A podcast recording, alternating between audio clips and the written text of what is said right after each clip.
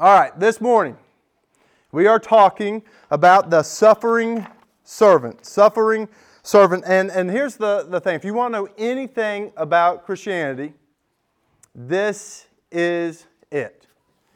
That Jesus died in our place.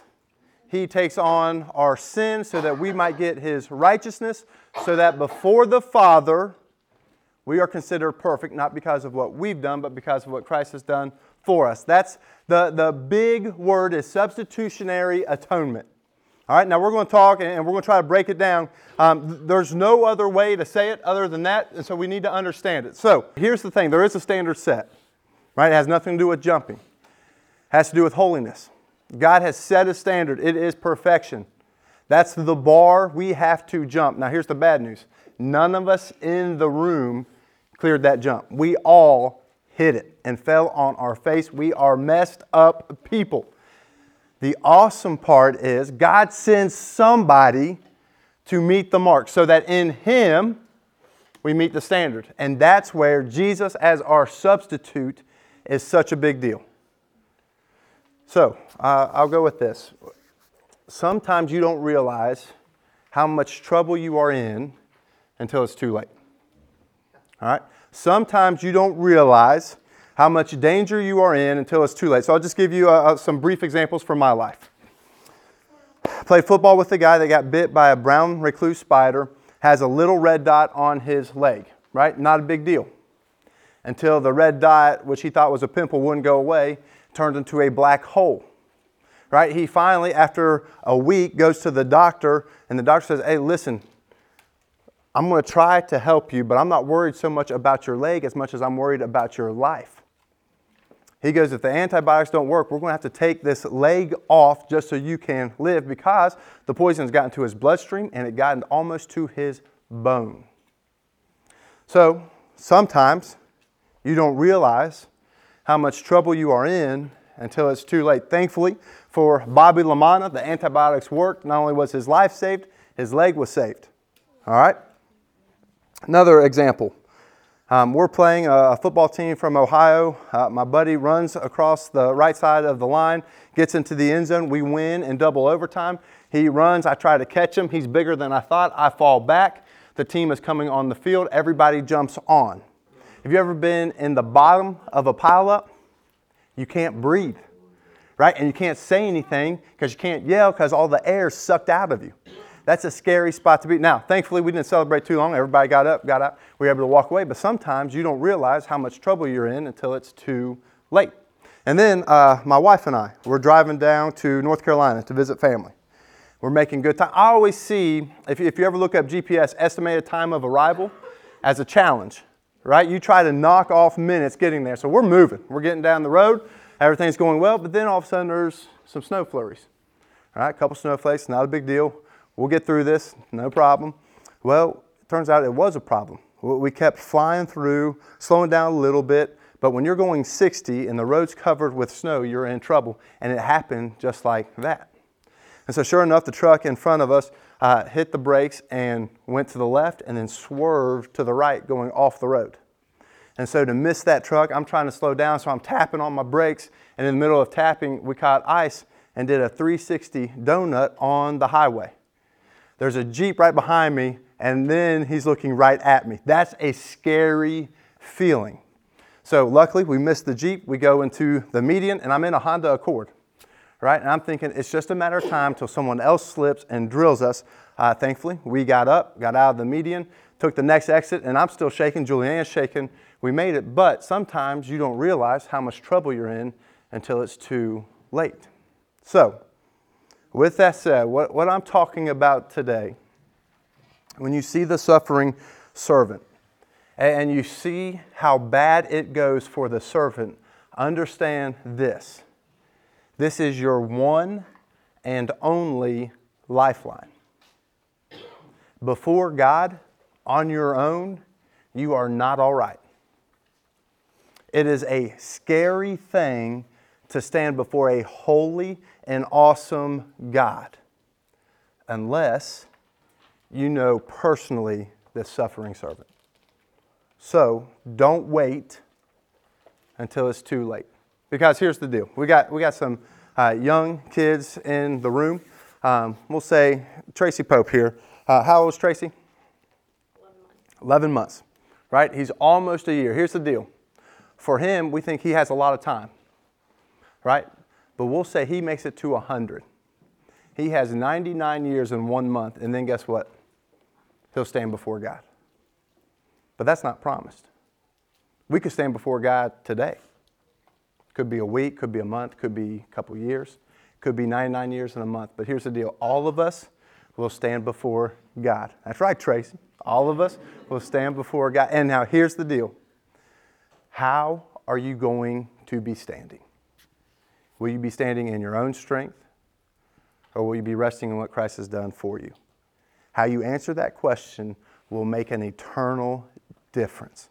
So, with that said, let's dig into the text. So, uh, this is a little bit different than how I, I normally preach. Um, I, I'm going to explain a couple terms, which I know they're big words. And so, with our children, so what I'll do with Balin and Camden tonight, I'll ask them these words and see if they can summarize them just a little bit. So, you, I just give them key words that I want them to know. All right, so I understand these are big words. We're going to help break it down for our children, uh, but they're words that we need to know. So, substitutionary atonement Jesus died in my place and took upon himself my sin, guilt, and condemnation, and endured my punishment, giving me his righteousness. He is our substitute, right? That's pretty uh, simple. We understand how substitutes work. Um, if you have a teacher that's out, you bring in a substitute, someone taking their place. That's what we're saying here. So, someone paying for sin, we needed a substitute to make the payment that we couldn't pay. Substitutionary. Number two, propitiation. Propitiation. Um, this means Jesus takes on the wrath of the Father so that we get God's favor. If Jesus consumes all the wrath, all that is left is favor, and that comes to us. We see this by Jesus' substitutionary sacrifice. Christ satisfies the demands of a just God and appeased the divine wrath for all who believe. Jesus turns the Father's wrath into favor for those who believe. That is a beautiful truth. A beautiful truth. You, see this in 2 Corinthians 5.21. If you're taking notes, write that down. 2 Corinthians 5.21. A pretty clear picture of the gospel. It says, For our sake, God made Jesus to be sin who knew no sin. Right? Cortez didn't have to jump. He wasn't one that volunteered. Kendra did, and Balin did. They were supposed to jump, but they elected Cortez to come and make their jump for them. And so Jesus, having no sin, was able to pay for our sin so that in Jesus we might become the righteousness of God. So that's one, propitiation. Number two, redemption. Redemption. And one reason why our church name is redemption because, is because of this fact. What you see it is it's a transference. We're in a different kingdom. We used to be in darkness, but now we're in light. We used to be in the kingdom of death, walking in our sin, but now we're transferred to the kingdom of life because of new life in Christ. And what we see in Covington is as people come to Christ, they go from death to life, darkness to light. It's a beautiful picture, and so we want to put it before the people. That's why we are Redemption Church. It's what Jesus has done for us. Colossians 1 13 and 14 is our verse. God has delivered us from the domain of darkness and transferred us into the kingdom of His beloved Son, in whom we have redemption, the forgiveness of sin. So, propitiation, redemption, and then the last one, reconciliation. Reconciliation. At the cost of Jesus' life, death, burial, and resurrection, believers, those who belong to Christ, were once dead in sin, separated from, and enemies to God, now experience a right relationship with God. That is reconciliation. That's a beautiful thing. Where there used to be hostility, there is now peace. It's a beautiful picture, and that comes through someone stepping up in our place, paying for our sin. All right? Now, as we get to this text and Isaiah 52 and 53, I want us to understand this is 700 years before Christ. So, Easter, we look back how many years? About 2,000. Today, we're looking, about, looking back about 2,700 years. So, before Jesus comes, Isaiah is able to say, hey, look for this servant, he is coming. And what we see in Acts chapter 8, um, Philip's uh, walking around filled with the Holy Spirit, and the Holy Spirit draws him to this guy from Ethiopia and says, Hey, run up to this guy from Ethiopia, jump up into his chariot, and help him understand who I am right? And, and, so he gets to this chariot, and uh, the dude's reading this scroll, right? They don't have books like we have, they have scrolls, and he's reading the scroll, and it's in Isaiah. Guess what chapter he's reading in Isaiah? Isaiah 53. And he asks Philip, Hey, who is this talking of? Who is this speaking about? I don't understand this. And it says, Philip, from this text that we're going to cover in Isaiah, explained to him how the scriptures are pointing to Jesus. So here is my goal today. My goal is that you see Jesus from Isaiah 52 and 53 because if you miss him, you miss out on life. And the crazy part, going back to sometimes we don't realize how much trouble we're in until it's too late there are many people that hear the gospel and think they don't need it, right? If you're healthy today, if you have money in the bank, if you have a job, uh, if you have a good relationship uh, with your spouse or, or with somebody, um, you can think, you know what, I, I don't need God. And that's a scary spot to be. We are in desperate need of a Savior. And you want to know who is impossible to save? someone who thinks they need no rescue. So, my goal is that we see our need from this text. Are we ready to do some work? Let's pray. If you have your Bibles, be in Isaiah 52. Isaiah 52. I'm going to pray, then we'll get to work. Father, thank you for your word. I pray that you magnify your Son. I pray that you help us see him in this passage. I pray that uh, you give us a passion to follow after him. It's in Jesus' name we pray. Amen.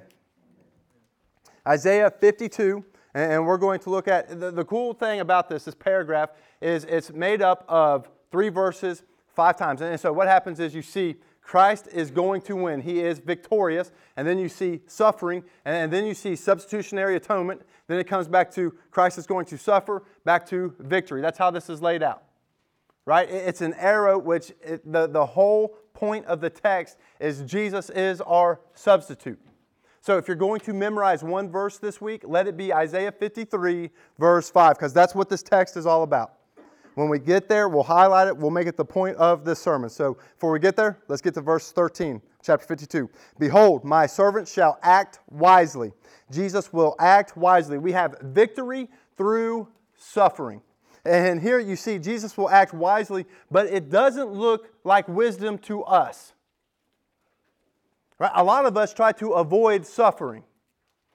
I was biting, chomping on ice, and I chipped a tooth, and eventually I was like, ah, it'll just go away, right? It won't be too bad. Well, guess what happens with a chipped tooth? It doesn't get better, it gets worse, right? And so, sure enough, eventually a little piece fell out, a little piece fell out, and eventually it hits a nerve. And when it hits that nerve, that is painful. But it was only more pain that led me to go to the dentist because I knew that was going to be painful. Nobody likes to go through pain. And yet, what we see here, Jesus is going to act wisely and walk through suffering. Why? Because on the other side of suffering came our victory. So he acts wisely. The servant will be high and lifted up. You, you see this, um, the second part of the verse 13. He shall be high and lifted up and shall be exalted. How does that happen? That's what we're going to get to.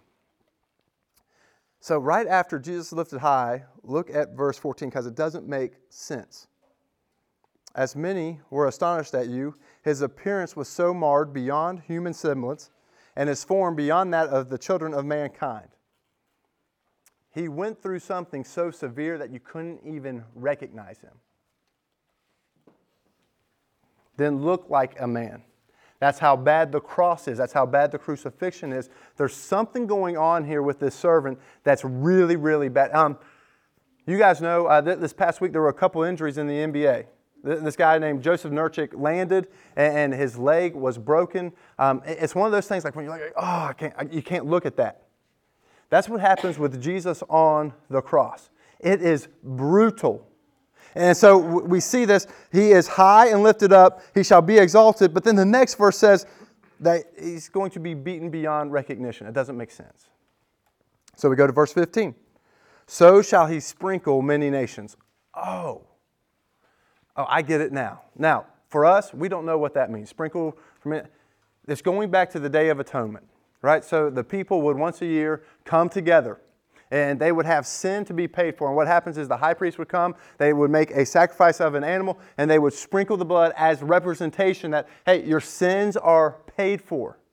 But the problem is they had to do it year after year after year after year because that would never suffice. That never was an adequate substitute, right? The people would continue to sin, payment would continue to be made, and then Jesus comes, someone who can pay finally and fully the payment required. And so now when you hear that language sprinkled, all of a sudden now you're thinking of atonement, which we're going to see here in a couple of verses. Kings shall shut their mouths because of him. The most important people on the planet will be blown away by what God is doing. For that which has not been told them they see, and that which they have not heard they understand. What's so confusing here? What, what can they not hear and understand? It's this how can a righteous God allow sinners into his presence? right? You can't just sweep sin under the rug. Oh, you know what, Ben, you tried hard, you messed up here and here. Uh, it's okay, come on in. It's not how God does it. He wouldn't be just that way. And so th- this is unfa- how does God do this? He does that by coming himself to make a payment. He doesn't sweep it under the rug, he pays for it. So that gets us to our next group of verses. And, this is what we'll see. Um, it's pretty interesting. Paul uses that verse taking it to the kings and telling people what they haven't understood and they haven't heard to take the gospel to the nations. Like people have to hear this message. We keep going, 53, verse 1. Who has believed what they have heard from us, and to whom has the arm of the Lord been revealed? Now, real quick, arm of the Lord, that means his strength. So I want you to think of something right now. If I said, hey, show me how strong you are, what are you going to do? What are you going to do? Show me how strong you are. A lot of you, some of you, would flex. Some of you wouldn't want to be called out for a volunteer on this, right? Oh, I don't want to show anybody my biceps. That's why I don't wear cut off shirts, right? Because I'm not super strong. Some of you guys are. Some of you guys like looking in the mirrors when you weight lift instead of lifting the weights because you like the muscles that you see, right? It's a point of strength. Some of you would point to a bank account for a source of strength. Some of you will look at athletic ability, past, uh, present, or future. Right? All of us have different strengths. Some of us are smart. That's a strength. Here, we see that the arm of the Lord has been revealed, but this is crazy because his strength isn't how you and I would define strength. So let's see. All right, so how is the strength of the Lord going to be revealed? Verse 2 for he grew up before him like a young plant and like a root out of the dry ground. He had no form or majesty that we should look at him. Jesus was not special. He didn't walk around with a halo around his head. His face wasn't glowing. There was nothing special about Jesus that you would think, oh, this is God in the flesh. And then we keep going, and he had no beauty that we should desire him. He wasn't going to be on The Bachelor. He wasn't a candidate. And so what happens is, is what you see. Jesus is born in a small town called Bethlehem. And not only that, there wasn't any room for him there. He was born in a barn in Bethlehem. And not only that, he grew up in a place called Nazareth. One of his boys said, Hey, is there anything good that comes out of Nazareth? Because nothing good ever came out of Nazareth. Jesus isn't around in a palace. He isn't uh, clothed with his awesome, beautiful, expensive clothing. He doesn't have armies at his right hand. There's no general in his background. He's just a regular dude, looks like a regular dude, and yet the fullness of God dwelling in him fully God, fully man. That is the strength of the Lord.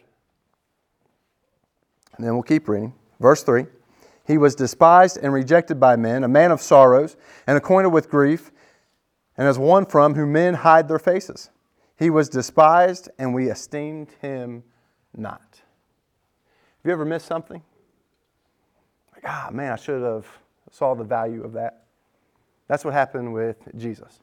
For 33 years, God walked the earth and we missed it. And people yelled out, Crucify him. God in the flesh. And yet, we see this is the strength of the Lord. It doesn't make sense. So, let's see how this is strength. This gets us to the main part of the chapter. Surely he has borne our griefs and carried our sorrows, yet we esteemed him stricken smitten by God and afflicted. Verse 5. This is the most important verse of the text. Four times in it, you see substitutionary atonement. But he was wounded for our transgressions, he was crushed for our iniquities. The punishment that brought us peace was upon him, and by his wounds we are healed. Four times that you cannot miss this. You want to know why you see the power of God here? Is because in his suffering we have victory. The wrath of God is satisfied by this substitution. You want to know how you can have your transgressions paid for? Jesus had to pay for them. You want to know why Jesus was crushed? It was because of our sin and rebellion. You want to know how you can have peace? It's because Jesus took on your punishment. You want to be healed? It's by Jesus taking your wounds. There is no other way to have peace with God except through Christ. That is the substitutionary atonement. And then you see in verse 6, just in case we missed it, all we like sheep have gone astray. We have turned everyone to his own way. Now, listen, I understand how this sounds. Right? This is, this is humbling. This is not uh, encouraging if, if you rely on yourself for your confidence. Like, you can't get to God by saying, I'm a pretty good person. I think I'll be all right. Because right here it says, all of us have gone astray like sheep. We've all gone our own way. We're all separated from God. And yet, here's the beautiful remedy to that, to our wondering. And the Lord has laid on him the iniquity of us all. Now, here's the good news here everybody in the room, though we've wandered from God, can be rescued by God because Jesus paid for it. Now, uh, again and again, what you see in the Bible is that we are saved by faith. We are saved by faith. We are saved by faith. Salvation is offered to all, but you have to receive it by faith. This is what Jesus has done. Do you believe that? So, there's a, a couple of questions that I want to ask. Um, why do you think Jesus suffered on the cross? Don't answer out loud. I don't want you to answer. I just want you. Why do you think Jesus went to the cross? Right? It's a symbol you see on church buildings. It's a symbol we wear around our necks. Have you ever made it personal? Have you ever thought Jesus was there because I couldn't get to God on my own? He had to come for me. Number two, do you think you need someone to stand in your place before God? I have no answers for the person who thinks they're all right before God on their own. There's nothing I can say to that. If you think you're fine before God on your own, good luck. Because every time I've seen God show up, it's a very scary thing unless you're in Christ. Number three, how serious of an issue you think your sin is? Right? All those times that you've messed up, that you've missed the mark, you know God's standard and you haven't made it, how serious do you think that is? Because I think a lot of times people are like, well, I haven't killed anybody. I haven't done this. At least I'm not this. At least I haven't done this. And we kind of shrug off sin. But here, when you see the servant suffering, you can't just shrug that off. Oh my goodness, it cost the Son of God his life. That means sin is very serious. That means I don't dabble in it. That means I don't take it lightly. You see how serious it is. And then finally, do you have peace with God? See, I can't answer that for you, but you can. When you lay your head on the pillow tonight, I want you to think, Am I okay before God? Because that's what Christ purchased on the cross. You see, don't let this just some, be something that happened 2,000 years ago. Make it personal because it still applies today. The same grace that saved the disciples, that saved Paul, that saved people throughout the years is the same grace that will save you and me today. And it's just as powerful. Let's keep going. We're getting there. Number four, Isaiah 53, 7 through 9, we see he is silent through suffering. This is, this is unfathomable to me. Um, he was oppressed and he was afflicted, yet he opened not his mouth.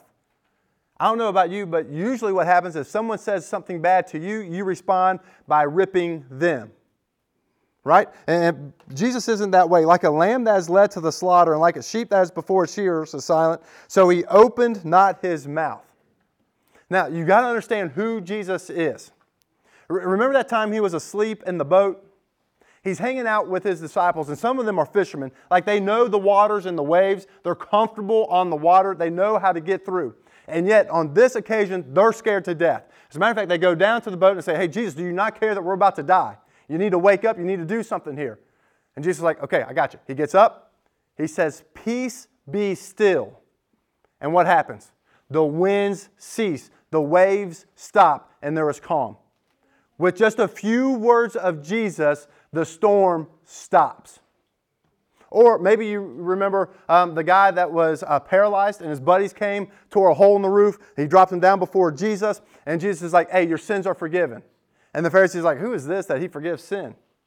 And Jesus, being God in the flesh, knowing what they were thinking, says, Hey, what's harder, to forgive a man his sin or to heal him? And he says, Just so you know that I am the Son of God and I can forgive sins, I say to you, take up your mat and walk. Just a few words, and a man who had never walked and is paralyzed gets up, takes his mat, and walks home. That's how powerful the word of Christ is. Or in creation, there is nothing, God speaks it, and there is something. It wasn't a hard thing for God to create the mountains and the oceans and the universe. He speaks it into existence. And now he's on trial and has done nothing wrong, and yet he remains silent. He could have wiped out the Roman Empire with one sentence, and yet he is quiet. Why? Because he was on a mission. So we keep reading. We'll go verse 8. But oppression and judgment he was taken away. And as for his generation who considered that he was cut off of the land of the living, stricken for the transgressions of my people. He was cut off of the land of the living. You know what that is, right? He was buried. He was dead. He was no more. That's what they thought but we know better. And they made his grave with the wicked, right? He perished like a common criminal, and yet, and with a rich man in his death. He was buried. Uh, cool part, we'll talk about this a little bit next week about how he was buried in a rich man's tomb. Jesus doesn't even own any property, doesn't have a tomb to be buried in, so he has to borrow one. It says, although he had done no violence, and there was no deceit in his mouth. He was treated as a criminal, though he committed no crime. He never ever spoke up for his own rights. Why? We'll see this in the last part. Yet it was the will of the Lord to crush him. The will of the Father to crush the Son. Why? The same thing could be said of Jesus in Hebrews 12 2. He said, For the joy endured the cross. Like you read that, like, there's nothing fun about that. There's nothing to look forward to that. Like, that's a painful, excruciating, painful event. And it says, For the joy endured the cross, scorning his shame, sitting at the right hand of the Father. Why did Jesus, for the joy, endure the cross? Because he saw through the cross. The cross wasn't the destination, right? Salvation to all, obedience to the Father was the destination. That's the joy he had. He's like, Yes, I can do this. It's worth it. The same thing God is saying here. It was my will to crush my son. Why? Because he put him to grief. When his soul makes an offering for sin, he shall see his offspring. You want to know how you and I can be sons and daughters of God? Because he was crushed. And then we keep reading, he shall prolong his days.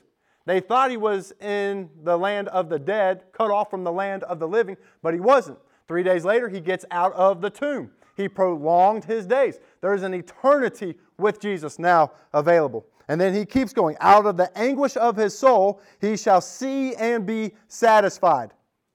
Victory through suffering, victory through being crushed. By his knowledge shall the righteous one, my servant, make many to be accounted righteous. There's no condemnation for me before Christ, not because I'm a good dude, but because Christ purchased my righteousness. When God sees me, he sees the righteousness of his Son. My sin has been paid for and he shall bear their iniquities. Therefore, I will divide him a portion with the many, and he shall divide the spoil with the strong. This is a beautiful picture how the weak become strong because of what Jesus did on the cross, because he poured out his soul to death and was numbered with the transgressors, yet he bore the sin of many and makes intercession for the transgressors. That is a beautiful picture. That is why God was able to crush his son. That is why Jesus enjoyed the cross because of what it purchased, that many are set free. That is a beautiful, powerful picture of the gospel. So, when you see Isaiah 52 and 53, understand this Jesus is the suffering servant. Have you ever made that personal? Not something that happened. All this is a history lesson. I've got a lot of information today. Have you ever made it personal? And, and this is what I mean. Do you see Jesus' death for your sin? Do you see Jesus taking your place on the cross, paying for your guilt, giving you his righteousness? Or you can substitute yourself in Isaiah 53 5. But he was pierced for Ben's disobedience, he was crushed for Ben's sin. The punishment that brought Ben peace was upon him, and by his wounds, Ben is healed. Like that's personal. When you're on the cross and he's giving his life up, it's not just something that, oh, yeah, Easter, we got to celebrate this. Yeah, it was a big deal. No, this is, this is very, very personal. And if you don't know the suffering servant personally, you're missing out on why he suffered in the first place. Have you ever looked to the cross, confessing your sin, and trusting Him for salvation? If not, why not do that today? Why put that off? You're not promised another minute. I think that's why some of you guys are here today to hear this message. God has good news for you. You can know Him. You can have peace with God because of what Christ did on the cross. That is the greatest news you will ever, ever hear. And then there's a second group in here that knows Christ, and there's the application of His work. And we'll go through this quickly. Number one should bring us confidence. The work is finished. You don't have to do anything to be approved by God, you can't earn it. It's given to you, it's finished. You're standing before God. You should have confidence in what Christ has done, the finished work of Christ. Number two, should bring humility. The suffering servant is God in the flesh. Look at how he suffered. Like we complain uh, if the air conditioning goes out in the summer. Uh, last night we had a ton of rain. Uh, our basement leaked. Like we were complaining last night uh, with the leak. Like that's nothing compared when you look to the suffering Christ has gone through for us. That brings humility. Confidence in the work Christ has done, not myself. Humility because I bring nothing to the table in my salvation. Number three, holiness. Sin no longer controls you. You're set free by the cross of Christ. I was talking to a guy that was stuck uh, in drinking, and he'd go to the bottle for relief. And so on the weekends, he would get drunk to numb the pain. Um, he's in bondage to that. Because what happens? On Monday, he had to go back to work and suffer through the same stuff. Nothing was getting better. And so he'd run to the bottle as a Savior, and the bottle never can deliver. But in Christ, you have deliverance, you have freedom, you'll have peace, you'll have joy, you'll have a purpose, and you are freed to live a life of holiness. And he, he did. He made the right statement. He's like, Ben, I can't come to Christ because I don't want to give up the bottle. And he was right. You can't do both. You can't run after Christ and run after sin. You're, you're running from one and to the other. And what Christ did on the cross enables us to run to Him in holiness. Uh, number four, compassion.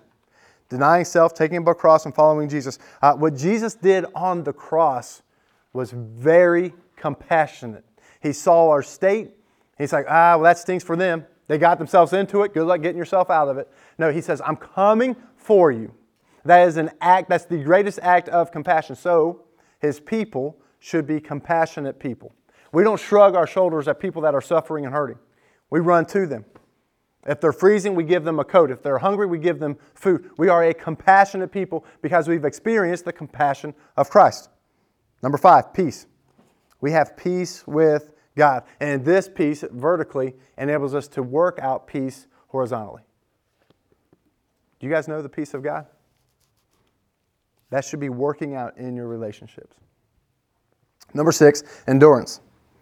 Jesus said he endured the cross. Uh, the, the writer of Hebrews is saying, hey, you can endure your race because of what Jesus had to endure.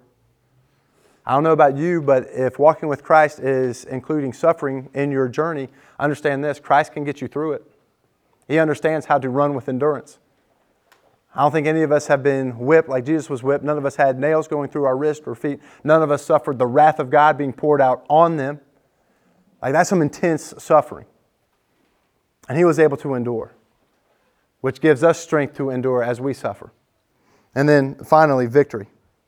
The finished work of Christ on the cross guarantees victory for those who believe. You want to overcome sin, you want to overcome Satan, you want to overcome yourself, it's found in another. It's not your own victory. The victory belongs to Christ, but in Him, you have your victory. That's the message of the gospel. And so today, what I want to do, I want to finish a little bit differently. So, Mr. Fight, Mr. Humes, if you guys would come up, we're going to sing a hymn right? It's called Jesus Paid It All. Um, as we sing the words, this is what I want you to do. I want you to do business with God. You might need to pray. You might need to call on God to save you for the first time and experience peace that you've never known. Uh, you might be one of those guys that know Jesus, but you're like, I haven't taken sin very seriously.